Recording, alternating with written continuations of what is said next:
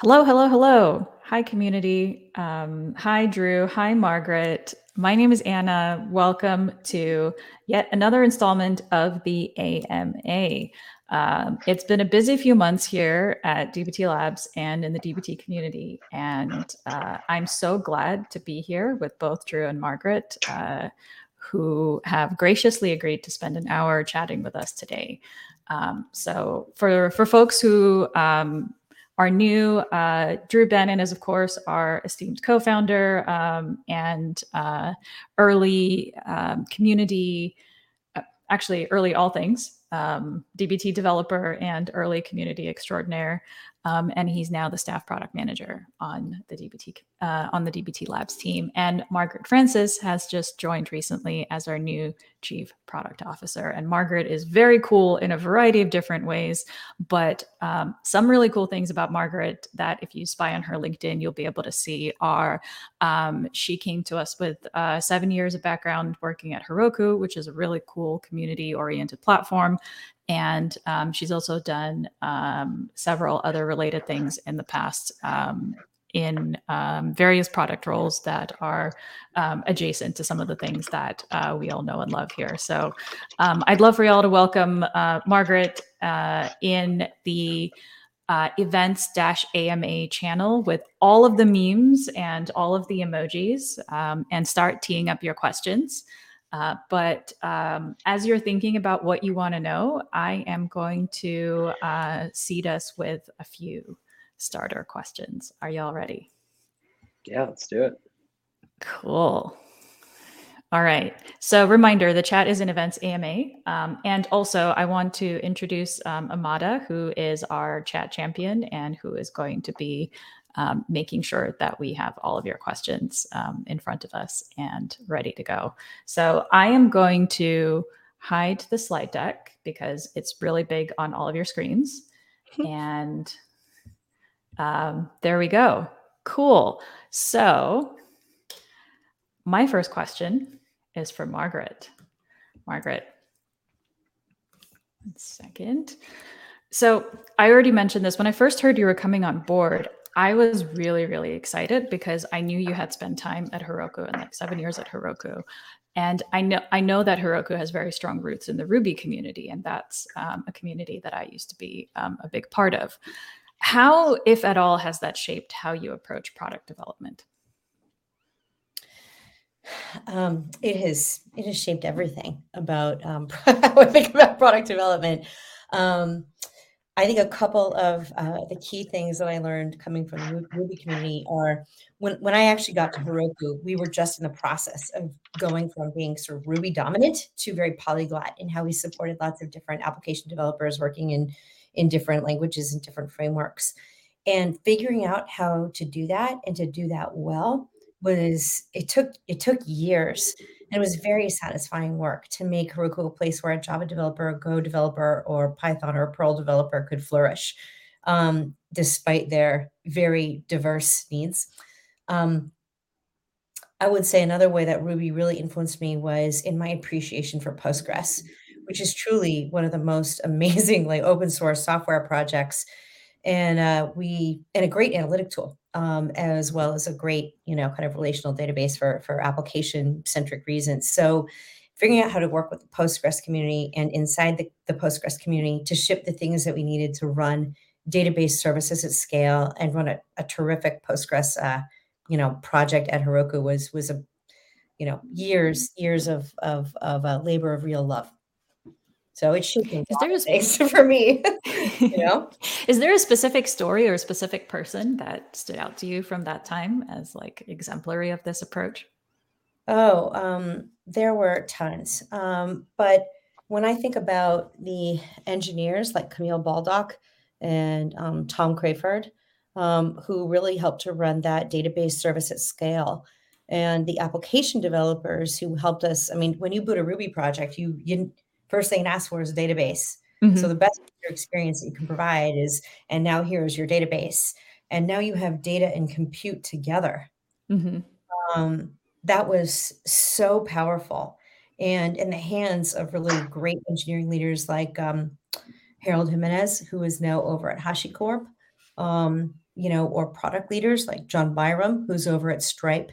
This enabled now um, it enabled us to really build a great application development platform um, over time that was used and beloved by by many. Awesome. So why DBT then, and why DBT Labs? I was looking for a product that was as beloved as Heroku. So, you know, I see Will Will in there, I see Callum in there, all these really interesting people who are very passionate about using DBT, whether you know core, whether cloud is not so important to me as that it does a uniquely powerful new thing that is hugely useful to users. Because now I live in this world where there's like a million great things to ship and really great people to do it with and plenty of budget for more. And that is like that's a happy place for me professionally. That's pretty fun. Cool. Um inviting me. No um, Drew, I'm going to turn over to you in just a second, um, but I want to give folks the chance to get to know Margaret just a little bit more. So uh, oh, before we do that, here I see Matthew Heffron. I don't know if I said your last name right, but there's some pretty great questions in that chat. So it'll be fun to address too. All right. Before we get into that, um, what's one important thing to know about you that we can't find on your LinkedIn? Oh, um, well, um, I'm I'm a parent, and I take my identity and my role there very seriously. And I love art, and am a bit of a you know frustrated artist. I feel like getting to do art is something I get to do in product now, and something I get to do in life now, and it's very important to me. Whether that is you know having a background in in the fine arts or just appreciating what other people make. And for those who spent time in my physical presence i literally walk around and i obsess over things. I'm like you know this is a good product. This is a crappy product. And i have strong opinions. Um cool. So drew um one of the motivations for this AMA was um, you wrote a wonderful blog post about your journey up until this point uh, at the company. And um, in that blog post, you say you're excited to return to the magical intersection of product, community, and engineering. What does this mm. mean for you? What are you most excited about in your new role? Yeah, I think it's um, honestly being more present in the DBT Slack is a good proxy for it. Um, there was a time I don't know, 18, 24 plus months ago, where I was like hawkishly scanning the DBT Slack. And if people had problems with DBT, I was one of the first people to know about them. If people liked new stuff we were releasing, I could funnel that back into the team. Um, but we've grown so much over the past two years. And increasingly, my role shifted to like internal coordination, communication, and, and planning and prioritization. And so it was very hard to find the time uh, to to be present kind of in the DBT Slack out in the community. And um, to me, that's like where all the all the really good ideas came from. It was like people jumping in Slack saying, "I have this problem," and then kind of figuring out like, "Oh, there's a really elegant way to solve that." Um, but doing it collaboratively with with folks in the community. Um, I think that that's kind of what I'm thinking of when I say the, the the magical intersection of product, community, and engineering. Sounds exciting. I'm sure everyone is already sharpening their memes in anticipation. Yeah. Well, you know, I'm like, I think I'm still number one on the DBT Slack message leaderboard. So I gotta. But only historically. Not you yet. Got to get back into the active, um, active users game. Right. Uh, jo- Josh Devlin has you beat there by miles and miles. A lot. Yeah. I'm mm-hmm. coming for you, Josh. Yeah. Um, okay, so speaking of community questions and driving through ideas in the community. Um, there's one question that came in a couple of days ago already. Um, what do y'all think of data access management via DBT and DBT server? And this question is related to a tweet from Abi. Um, as an example, consider something a little left field data access management. By routing queries through a DBT server proxy, you can now encode and manage access policies all in one place. The DBT repo where you define those artifacts in the first place, powerful. Yeah, this was an awesome Twitter thread. I actually remember reading this, I think after my Coalesce talk. And giving a talk mm-hmm. to Coalesce is kind of funny because you you feel hype like you just walked off stage, but like I was in this seat. um, and so I had to go like get the energy out outside and just scroll through Twitter. Um, I think Avi is like really on the money with with his sentiment here.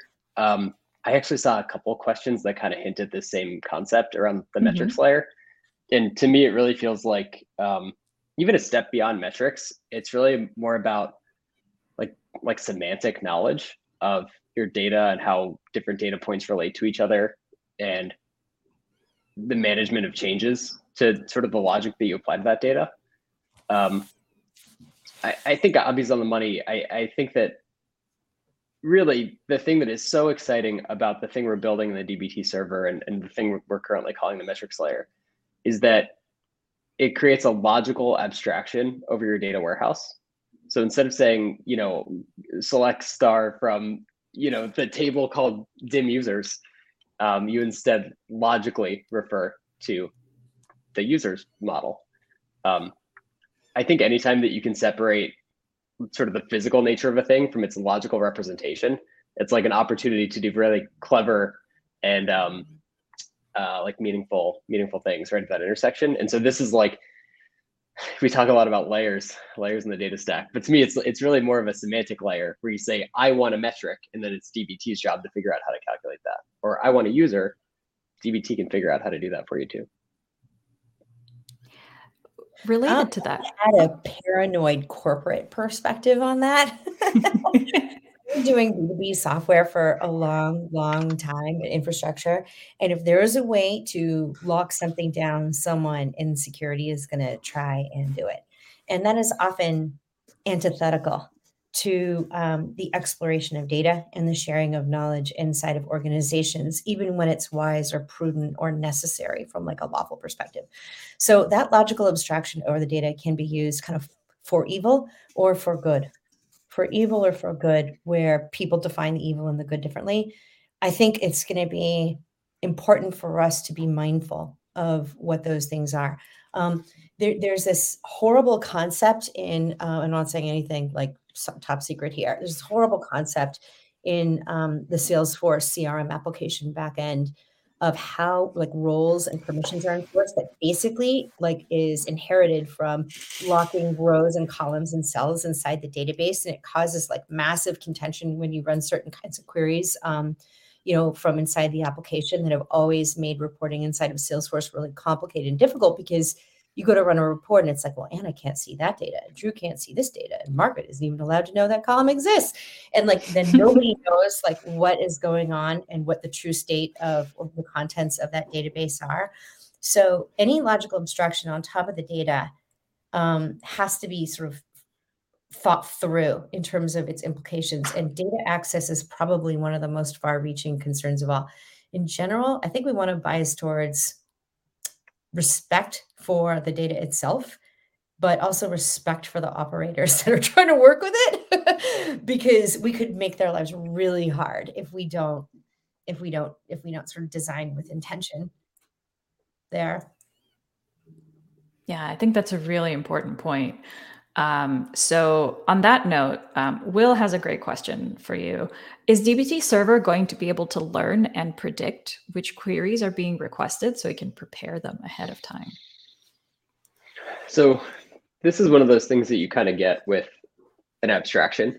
Um, conceivably, like this is the point where you could analyze the queries coming in and do something really clever, like recommend um, you know, hey, if you if you pre-join these two models together and materialize as a table, it would make your queries a lot faster. Um, I don't know that we have anything concrete planned there. I will say that as a as a kind of abstraction or point of integration, um, we really do want to open this feed up to other kinds of applications so that it's not like a walled garden of DBT. Like again, no concrete plans to do this at present, but totally conceivable to imagine that we'd, you know, stream out the query logs in some sort of structured way. And, and then there could be t- like tools, whether homegrown or, or commercial, whatever, um, that, that kind of help you identify opportunities for improvement for things like this. Mm-hmm. So um, we have a really good question uh, related to this from um, Locke, who wants to know what you think other notable competitors to DBT metrics and server are. Clearly, semantic layer is not a new concept. Like a lot of ink has been spilled this year, but it's also existed in other forms before. So, um, what are the kinds of approaches other people have taken? Um, what are the trade offs? What do you think we're doing differently here? I think um, the the number one enemy continues to be Excel. Uh, it will always be Excel. Um, not, you know, the funny thing is when we think about metrics, I think it's totally reasonable to to capture metrics and stick them in Excel and do any last mile kind of munching there. But the sort of defining the business logic of what the metric is in your own workbook, whether it's you know Google Sheets, Excel, I think that's like the part of the iceberg beneath the water, and and really the challenge to solve for for a lot of folks out there working with data. Um, I'll also say like, right, calculating metrics is not a new concept. I've spent a lot of time trawling through uh, docs for for legacy tooling to get a sense of like the state of the art. Um, so I don't know. To me, it really just feels like trying to create the best version of this, you know, semantic or metrics layer on top of the the modern data stack. That's like the thing we're trying to do here.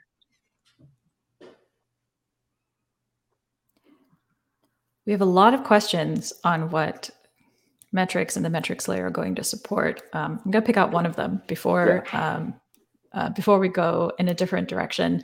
David um, wants to know: Will there be tests on metrics, uh, semantic tests coming soon? Um, are we going to be able to allow users to assert known truths? Like, I have ten customers, I have three marketing channels, etc. Margaret, I think to your point earlier about making sure that this is easy for humans to to reason about. Yeah. Um, well, I would love for Drew to answer that question, um, but I will just say that you know, um, secretly we're downloading this whole feed and we're using ML and AI techniques on it to predict the features that everybody most wants out of the metrics layer. uh, no, I'm, I'm, completely just teasing. Um, but one of the things that excites me about DBT is bringing a lot of the principles that we use in software um, application development space into the work of of, of analysts um, and data engineers and people who work with data for a living, whatever their specific use case is. So being able to to test into, um, you know, have have some kind of test harness on um, your data, I think is important. Is it the thing that we ship with first? You know, most most things take a while to become mature. Yeah. I I also wonder like it feels a little bit divergent from what we consider tests to do in, in DBT today, at least as far as these like kind of generic tests go. Um, I can totally imagine like you shouldn't have null values for a metric value ever. Like it could be zero, but null's not not right. Um, you I can also imagine like bounds. So if there's some sort of you know ratio saying this should be between zero and one, something like that. Um, but in terms of like, I don't know if this is what David was getting at, but like anomaly detection over uh, the metric values, like I don't think we have any concrete plans to do that. And I think there's a bunch of great tools out there that that do similar things. So uh, as with a lot of parts of the system, it's a place where we'd be really excited to maybe integrate with other other tooling. So maybe we can talk about that a little bit. Um, Graham wants to know what kind of principles are going to guide your selection of features to include um, versus exclude in the DBT server. What's your mantra or philosophy for this experience? What do we build versus what do we integrate with? Yeah. Um, great question. I think part of the challenge of building something like this from the ground up is there's like so many considerations and trying to balance all of them is is um it's a lot of work around prioritization um i think first and foremost we want this to be like a really tight integration with with dbt um I, I showed this off at coalesce but i guess we haven't really shown too much of the demo since then. Um in addition to being able to query metrics you can like select star from a ref of a model, or you can call an arbitrary macro, like you, you know date date spine or, or pivot. Um, you can call these macros kind of against the, the metrics layer um, so the more it feels like a programming environment for dbt i think the better um, at the same time you know that that's sort of like how the thing works at the same time reliability and performance are so very important for something on the hot path for an analytics query um, it's one thing if your scheduled run kicks off, you know, a minute later than you thought it would. Um, it's a different thing if everyone in your org is waiting a long time for the metrics to run in, in your BI tool. Um, so we're trying to bake in performance and reliability from from the very start. Um, those aren't things that we want to try to bolt on later. They need to be part of the kind of the initial framework for this thing. Last question on metrics and server for a little bit um, before we move on. Callum wants to know part of the power of DBT is the flexibility to define any model the way it makes sense for your business. Uh, for example, users at CSU are different to users at DBT. If we're moving towards a semantic abstraction of users, which I love, do we maintain the same flexibility or do we standardize around attributes of these semantic objects? I love this question. Um, and I spend a lot of time uh, jamming on this in blog posts and podcasts. Uh, and, and I'm sure as have others. Uh, but what, what do you both think we should be doing here? Um, I don't think we could ever publish, you know, a schema and say this is what a user is. like conform your business to make it mm. so. Um, I think that even you know within our own organization, we have a, a few different concepts of what a user is, and, and they do mean different things, and we want to treat them separately. Um, at, at much bigger organizations, that's that's only more true. I think. Um, I think the really powerful thing would be if uh, like I'm thinking about like interfaces and, and almost like prototypes in a programming sense, where you know if you could say something like an event log has uh, a timestamp, it has a uh, entity and like a thing that happened. You can mm-hmm. call this columns whatever you want. It could be all different types of events, like an order or a page view or whatever. Mm-hmm. But then if you could operate on those event logs in a sort of abstract way, like mm-hmm. show me a cohort analysis of them, like that starts to feel really powerful. And I think we'll we'll be very interested to figure out how we can create a um, like a paradigm like that. That's really cool. Um, I um, on on a personal note, having built a system like that and a table like that before, um, and the amount of work that went into doing that would be really cool to be able to uh, to abstract things. Um, but I, I'm totally with you. Like Callum, I appreciate the question where it's like, can't someone just sort of like prescriptively tell us what is the definition of users and be opinionated about it and you know help the industry standardize around the thing? But i think the reality of lived application is every business is going to define like a customer or a user differently or have different ways they think about them being you know active or passive or of high value or of no value. It's going to be really difficult to standardize on the, that content but it is easier to help wrangle the abstraction mm-hmm. and create the infrastructure by which you or anyone else could could define a user um, easily and make that understandable and usable in a lot of different contexts within the business. You know, one thing that sticks out to me that might be interesting for for this audience is um, the version of the sort of metrics package that we published has a built-in concept of a calendar and this is one of those cases where like every business's calendar might be a little bit different. And for us like it actually changed as we switched from calendar years to fiscal uh, to a fiscal calendar. Um, so just having the ability to pin down like this is the calendar and then you can put whatever you want in there feels like such a helpful starting point. Like you have an entity called a user. You can do whatever you want in there kind of as i think um, Callum mentioned in, in his question. Um, but just being able to identify like this is what a user is, um, mm-hmm. this is this is what a quarter is, is is really helpful. Is there maybe like a software engineering metaphor here um, that we can reach for, like the way that um, Ruby allows you to define objects and then redefine them? So, like with Rails, um, when you set up um, your project for the first time, it gives you like all of those base level objects. Um, you can define how they're related to each other, Um, you can define what a user is, what a um, uh, and uh, you can also redefine it. Yeah, I mean, oh, Yeah, go ahead. Go ahead. Drew. I I just I think about like like very much inheritance in like a programming language sense. Like there's some base entity like a like a user or an event. Um where it gets a little bit complicated is like I know a lot of companies have, especially in the SaaS realm, there's like users and accounts and which one of them's a customer, one of them isn't, but it, it's variable and um, like I don't think we're going to standardize that, but I think giving people good tools to to wrangle it internally and reduce a lot of the legwork around calculating something like how many users did a thing connected to accounts on a certain plan. Like sometimes that logic is is really tricky, and I know that I was writing SQL this morning and took the shortcut, not precise version of it because it was easier to write. Um, so I don't know. I'm, I think we're all kind of lazy in the programmer sense too, and good tooling helps there.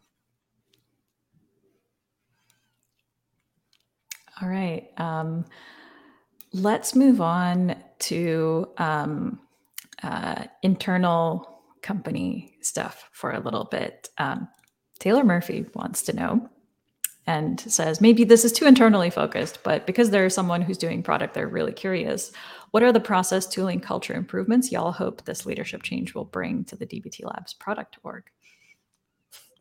Insert chili emoji here. Um, who hopes? Drew hopes, or I hope? Um, or, or, or, you know, uh, you are- both hope. Um, there's there's a bunch of stuff that we will probably, you know, ev- every business evolves over time, and DBT has had to pack a lot of evolution into a really short period of time. So it's you know we've crawled up on land, but we're like missing half a leg, kind of you know situations in in a lot of places because the um, the amount of user adoption community interest has been so high. It's been really high. So even thinking about things like, you know, the the round we recently took, it's basically to enable us to provide um, you know, the services and the products that everybody wants at the level of quality that we will find, you know, satisfactory, satisfactory and, you know, commercially remunerative. Um, and so there's a lot of work to be done there. There's a lot of there's a lot of work to be done there. But here's an example of an internal process that we spent a lot of time on this morning. It was how are we going to accept bug reports from different sources and then provide like transparent and deterministic answers around whether we'll fix them at all? Much you know even much less when so there is an example of a process improvement or change um, another has been we've been engaged in a really big um, product team build out. We had like Drew for a long time, and then we had sort of Drew plus a small team, and you know only now, and I, I think um, with the hiring of like you know five new people in the past month, am I beginning to feel like we even have a staffed enough team to respond to everything that the community and our users and our customers are bringing to us? Like, okay, now we can pause a little bit and lay in more of the design and engineering talent that we need to to build the things that people want. So we've quite a lot of growing, quite a lot of work to do in terms of our processes and our our build out of our own org to to service the needs. I And don't in know if you fact, want to about that, Drew. but No, I mean it, it's on the money. It just um, we were 17 people two years ago. like a lot changed very quickly, and um, I kind of touched on this earlier. Like about two years ago, the way that I found out about bugs was I hung out in the DBT Slack and saw people write about them, and then like went and talked to someone and we fixed it. Um, but at 60 plus engineers and um, a lot more product managers on the team than we had, you know, three months ago. Um, suddenly, the process and coordination there gets a lot more important. And this is a place where Margaret, your expertise is just like so very valuable and welcomed. And it's definitely not the area that I that I go deepest in.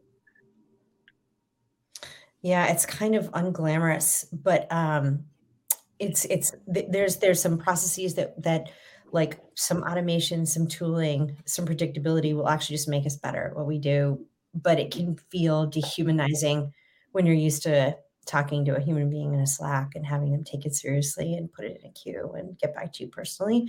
Um, but now we're at this point where like 92 people have actually reported the same bug. And I need to, you know, we need to have a process where Drew doesn't have to message 92 people. We can actually send them a Slack follow up or an email or something that is like, hey, we closed your thing that you reported about. We took it seriously.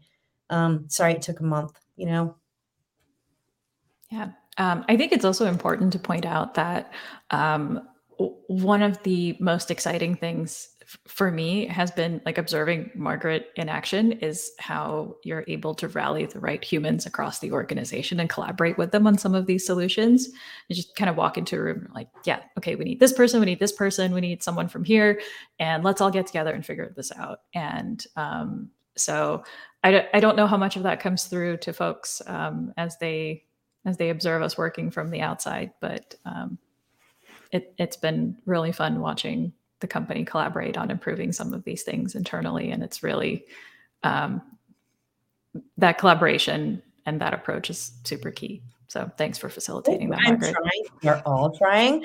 Um, there won't there won't be like bumps going from like a one to one interacting with mm-hmm. each other. Slack model is even different than something like this crowdcast where like now we have to like smear the Drew, you know, across like 50 questions. you know. Um, you feel like another spicy question? Tony wants to know what the relationship with Snowflake and DBT Labs is and how that benefits the company. Want to start that one, Drew? Yeah. Um, I'm trying to think about when we first integrated DBT with Snowflake. I bet it was like 2018. And it was a pretty similar story for for all of the data warehouses we integrated with. Like definitely Redshift, definitely BigQuery, definitely Databricks. Where our first integration, we just had to kind of figure it out. Like, how could DBT work on Snowflake? And so I remember when we went to integrate Snowflake, um, we tried to take the sort of Redshift approach to materializing models, do that on Snowflake. But we found out like transactions don't really work the same way on, on Snowflake as they do on Redshift, and that's not really viable but then we kind of learned about new paradigms like there's a create or replace table construct on Snowflake, and there's a merge statement for atomic upserts. And so it was all this stuff that we just kind of had to cr- like trawl through the docs and, and learn everything about Snowflake in order to build a really good integration. And like I do want to make sure to say that we didn't learn all those things our, ourselves. Like a lot of them came through issues in, in GitHub or uh, people writing it on DBT Slack, pointing out that there are better ways to do these things. Um, the thing that's so different these days is with this more formal partnership with Snowflake, we actually do have a, a really great line into their team, um, as we do with a, a, bunch of the other data warehouse vendors that that are popular with DBT. Um, and so if we ever have questions or issues, then we can kind of go directly to you know the product management team or, or sort of get things prioritized on their end, um, and really tighten the feedback loop between you know identifying an opportunity for improvement and then actually making the thing better.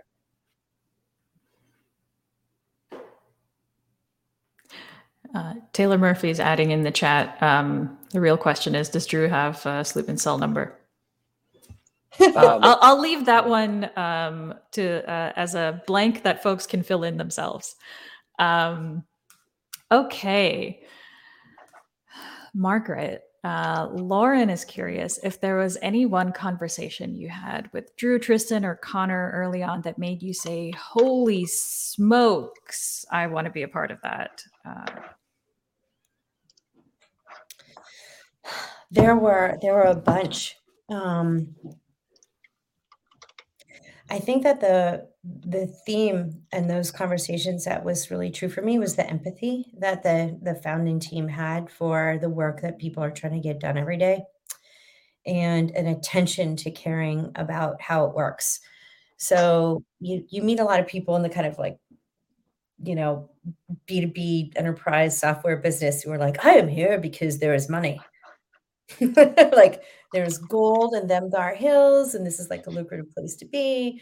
And we're just gonna, you know, Silicon Valley asshole our way into, you know, material wealth. And that is like completely not the right aesthetic to build a good community or product from. So this consistent empathy and attention to detail and to um, excellence overall was really what attracted me because um, there are a million lucrative products to work on in this world that are soul killing to do so. Like, you know, if I want to go, uh, you know, I, I, hate to name names, so I'll just name one because I pick on them all the fucking time. Excuse me. I hate Workday. Um, it's a terrible product to use. It's just an awful experience. It's like a hiring manager or manager. And like I've been in like a bunch of companies where I've had to use Workday and it's like you die a little bit every time you know you you have to touch it. So i really wanted to be in a place where like you know okay the the attention to caring about the the product and the product experience was foremost in everyone's mind and not the stock price or what have you you know? That builds a lasting business. No one tell my children i did that Someone told me once that um, the Workday backend is literally just spreadsheets. I'm like, ah, that makes so much sense. Reminds me, I wanted to talk about how the metrics layer works. It's actually it's one Google spreadsheet, different tabs for different. That's how we do multi-tenancy. Mm-hmm. um, Tom says, Thank you for naming that one. I use it today and I do die a little each day. um, okay. Uh, Drew, uh, I think we had this question come up the last time we did an AMA. So here it is again from Ethan. Hi. Any plans to bring column level lineage to DBT? Okay. This is my white whale. This is my call me Ishmael many years ago. Never mind how many. Um, I I think the opportunity is there. I think it's an incredibly hard problem to do it in a cross database way. But I think the fact that it's a hard problem is part of what makes it so valuable. Um, we've we've done some prototyping, we've done some playing around internally, but you know, with with something like column level lineage and SQL parsing being 90% right means that like one in 10 of your models is not going to parse and that's not actually super useful. So the bar for correctness is like very, very high. And I think until we're ready to do the full complete version of it, it it's a, it's a, it's a big investment to, to make. So we're, we're going to keep like staying attuned to what other folks are doing kind of out in the ecosystem. I think that I'll keep poking around with it on on hack days. And I know a bunch of engineers too. excuse me, are, are really excited about the solving that kind of problem as well. Um, but nothing nothing concrete at this particular moment. It's kind of like the self-driving car problem. Getting to 90% is not that hard. Getting to not killing pedestrians is really, really hard kudos though. Someone was going to ask. Like I don't, I don't think we're allowed to have an AMA where no one asks. Yeah. Don't we you have know, to have like I, I, I, think we're required to talk about column level lineage uh, at least once. Yes. I see a question here about unit testing and refactoring. Let's do it. And I just, I always link these two problems together in my brain. Like, I actually think the really good version of unit testing requires um, not exactly column level lineage, but the ability to like read a SQL statement and kind of understand its inputs and outputs and then be able to stub those. So like the version of I guess like we call it more integration testing that we do today, you have to specify all of the inputs for a model and, and kind of all the outputs. Um, and, and if you've got like a hundred columns, creating the test cases can be pretty gnarly. So actually being able to test like specific expressions kind of within the, the query and make sure that those work correctly on given inputs and outputs um, feels to me that and i to be honest have not seen the latest literature on the, the subject. There might be a github issue with more information but to me parsing sql queries operating in the abstract syntax tree feels like the prerequisite for both unit testing each of unit testing refactoring and column level lineage. Makes sense all right, let's see what folks got. Um, we are burning through these questions pretty quickly. Um, we have a boatload more questions about the metrics layer if you want to take them. Oh, oh, definitely. But Yeah. and uh, yeah, yeah, I'm gonna throw Drew under the bus for sure. I mean, like there's no there's no lack of um interest, I think, from all of us in what people are looking for out of the metrics layer and Mhm. what's really very useful and what's on their mind. The the amount of um useful fodder that we get from the community around what is in our product roadmap is like is a is a feature, not a bug. Mhm. So maybe what we can do is um, there's a bunch more questions, and Amada has highlighted them. Uh, maybe y'all can jam on them in the Slack after this. Um, and uh, instead, uh, I'm going to talk a little bit more about um, something slightly more high level. What's keeping you up at night right now, Margaret, and then Drew? okay, how honest an answer you want, me to put out there, Anna? Because um, there's a bunch of things that keep me up at night right now. Um, with respect to DBT and not the state of the universe, which seems more fragile than I thought it was 10 days ago. Um, right now, for DBT, um, I would say that performance, performance and reliability are like top of mind, top of mind, top of mind, top of mind, top of mind. Um, and that's true kind of all, all across the shop. It's not like a, a Margaret thing or a Drew thing. It's a DBT thing right now. Um, that is hugely on on top of mind for uh, top of mind, especially for like the cloud users and the cloud customers. Um, we we have grown a lot. We're at that. It's just this huge growing pain stage where like your hands are sticking out of your jacket and your shoes don't fit. And we have real like you know engineering work to do there. I mean the good thing is that i feel like we're prioritizing it correctly and we're staffing it correctly. And like it's just work you know like we'll get it done. Um, but it it worries me because i think that people are having suboptimal experiences right now inside the ide and and that makes gives me shame. I don't like that. Like i'm i, I tend to mm, you know want to not be exist in that condition. So that's really really top of mind for us right now. But that's a very short term thing and i think we'll be like through it um, in a quarter. And then i think much more about um, how we continue to provide like a really enduring utility. Really in- like durable. This is just part of my like process to do work and i never even think about it anymore um, i'm a huge sci-fi like nerd huge it's bad and um, i i keep like all of my old novels whether they're digital or physical and every now and then i'll go back and i'll read something that i loved like five or ten or 15 years ago and it's all made uh, relevant by an iphone like huge plot points are just rendered completely obsolete because like now people have iPhones and like why didn't they have them then? This this whole like thing would be moot without an iPhone.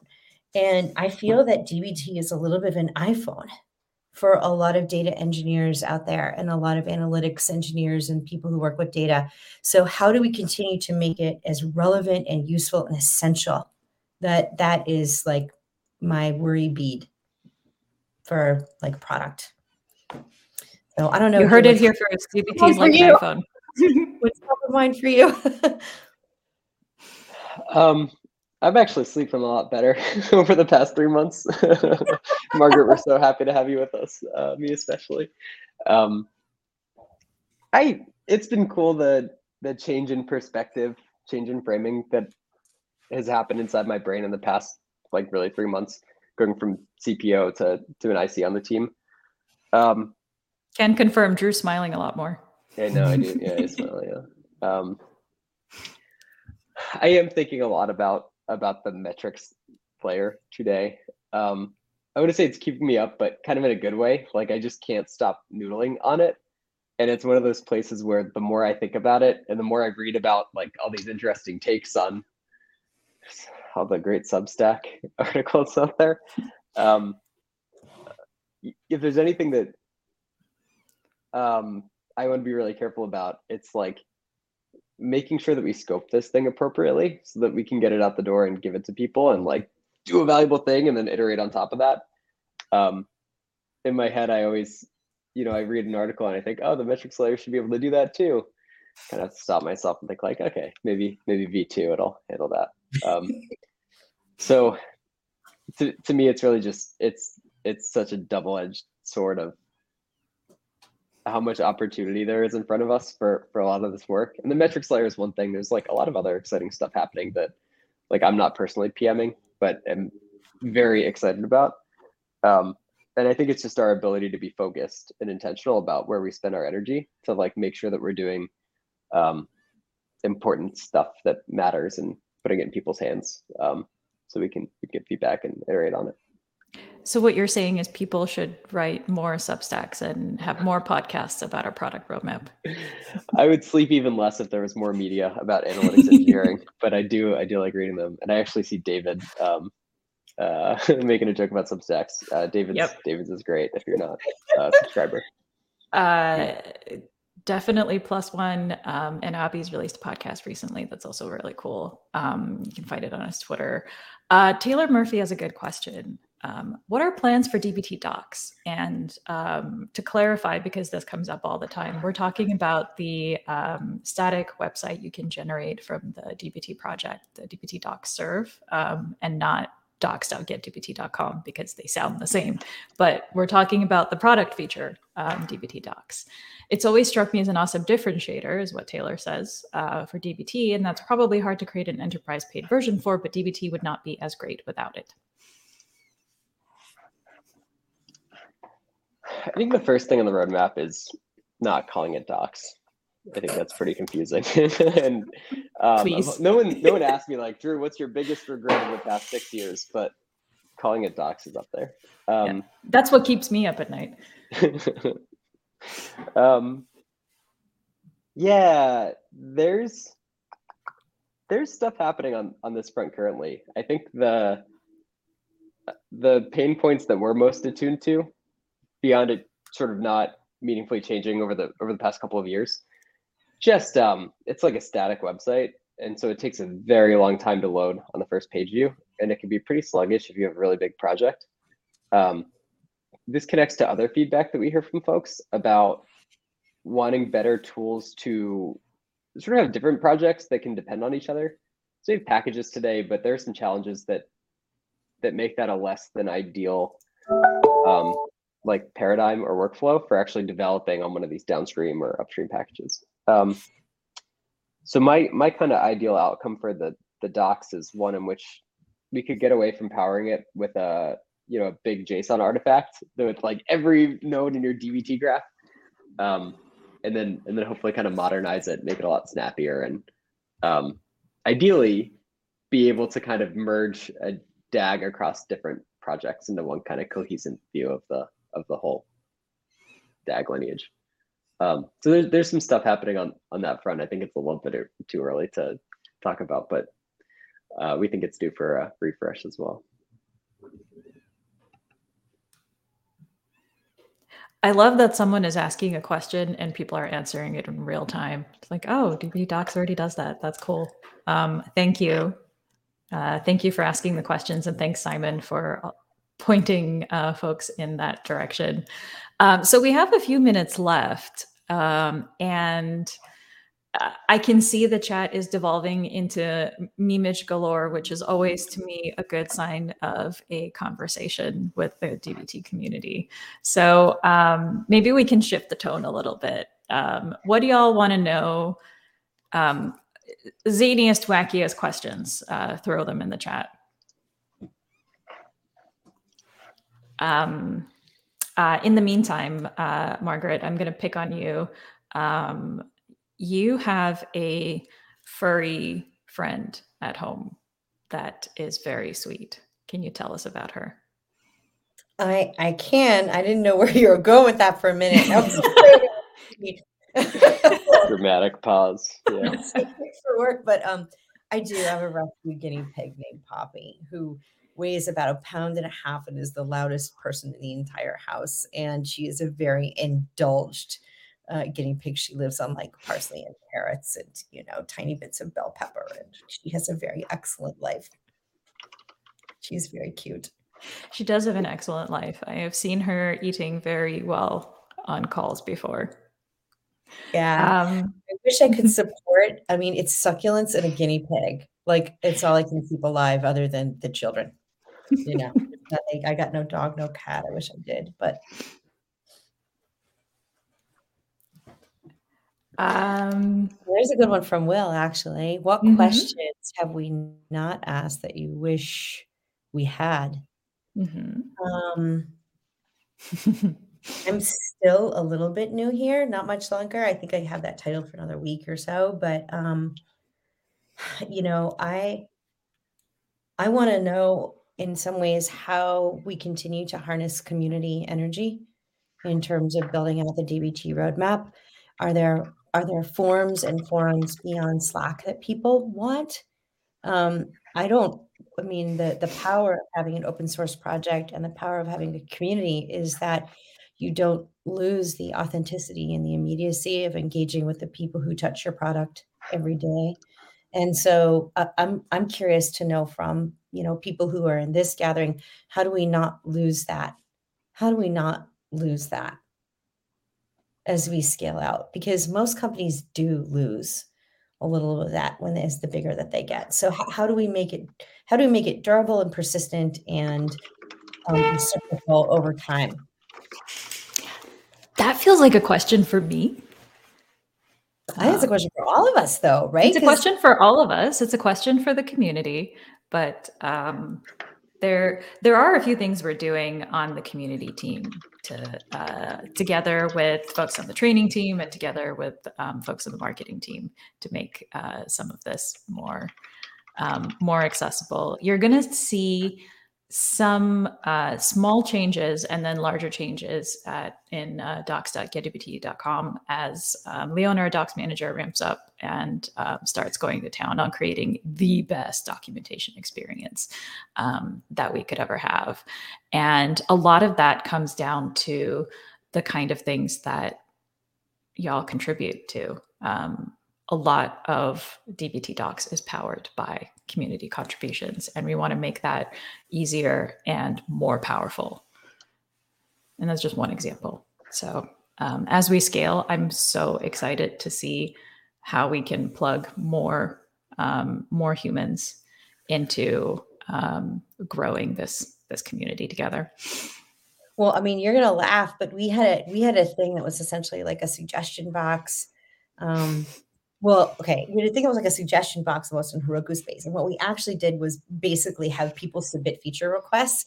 And then we would go through and kind of like parse through them all and group them. And so you would get like column level lineage, column level lineage, or you know, jobs is code, jobs is code. And like you could kind of group that up and see how that worked. And you know, Salesforce had a site called the Idea Exchange where users would go in and they would like vote up each other's ideas and PMs would go in and retire those stories like when they ship product that address those needs, or they could have a discussion there, you know, with the community.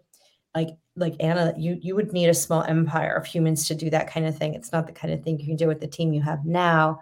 Um, but those are both very powerful examples of of how how we continue to get intelligence um, and ideas from from our communities, even as we got bigger and more commercially successful. And we did it with pretty like that idea site was like a Drupal. It was not good. Like it didn't scale very well. It was like it was like Drupal on steroids by the end. But um, you know, I I think we're all open to those kinds of how, how do we continue to communicate as we scale up ideas. All right, four minutes left. Um, uh, go to pump up song. Um, I don't even know. I'm listening to a lot of Carole King right now. It's the opposite. Excellent. I haven't been pumped up in four years. Margaret? I'm going to deny that because I'm pretty sure I saw a little bit of rapping going on on Oh, Tuesday yeah, yeah, night. yeah, that's So- in Philly. I'm sure. I'm not a rapper. Uh, but you might be a poet. Um, pump up song? Is that what you're? Mhm. What's yours, Yeah. Anna? What is mine? Um, mm, uh, Whitney Houston's uh, I Want to Dance with Somebody. Not bad. Um, I'm in a huge uh, Doja Cat and Childish Gambino phase right now because that's what my eldest daughter is into, and it influences my musical taste quite a bit right now. Um, Ethan, God, you bring all the questions. Uh, that's a that's a, a good question. Um, mm-hmm. but uh, yeah, no, I'm I'm naturally bubbly, so even on Carole King, I can be bubbly. Can confirm. Uh, do you want to take the Delta Live Table question um, in the next like minute? A hundred percent take that question. Yeah. I do not think that any of the major data warehouse products will ever really care um, about the the experience of working with um, multiple warehouses the way that DBT will. I don't think they will. I don't think that they're focused in this this this entire space of caring about exactly the people who are on this call right now. I think that's uh, uh, just knowing your differentiation and knowing what you own in any market is very important. There's things they do great we'll never do. Drew, I don't know if you want to add anything to their our key differentiation there. No, but, yeah, you know, DBT is totally reliant on the on the database data warehouse to to do its thing. And i think that it's possible to look at something like delta live tables or a version of materialize views that have less draconian restrictions or what the folks at materialize are doing or tasks and streams on snowflake. Like these things will evolve and it just makes the experience of using dbt even better. And i think that's a, a good thing for people that use dbt Okay, I'm going to sneak in one more question because um, Amy C highlighted this, and this is a really good one. What's the future of adapters? Since that's the primary thing that you need to connect to a database, what what do, what does the adapter roadmap look like? Margaret, do you want to plug? did someone like spot the job rec in our on our website or something? Um, so we need to really think about how we support um, a pretty wide field of adapters going forward, and we have pretty stringent standards for which ones we will um, commercially um, want to use with cloud this is a critically important thing for us to work on this year because we are a symbiote with like you know all these the, the data warehouse companies. So hey can you use dbt in all these contexts? And how good is it when you use dbt in all those contexts is like a huge focus um, uh, for us this year. Um, a very big one. So go check out the job site. Thanks amy for posting the link. Awesome uh, thank you, Drew and Margaret. We're at time. I'm going to let you go to the many things you probably need to do next, but um, I really appreciate you hopping on with me and spending this time. There's a bunch more questions in the chat about the metrics layer that I'm sure Drew is going to be um, up thinking about. Uh, if you have more questions that we didn't get to, drop them in the chat and we'll make sure someone takes a look at them. Thanks all. Thanks, everyone. Thank you.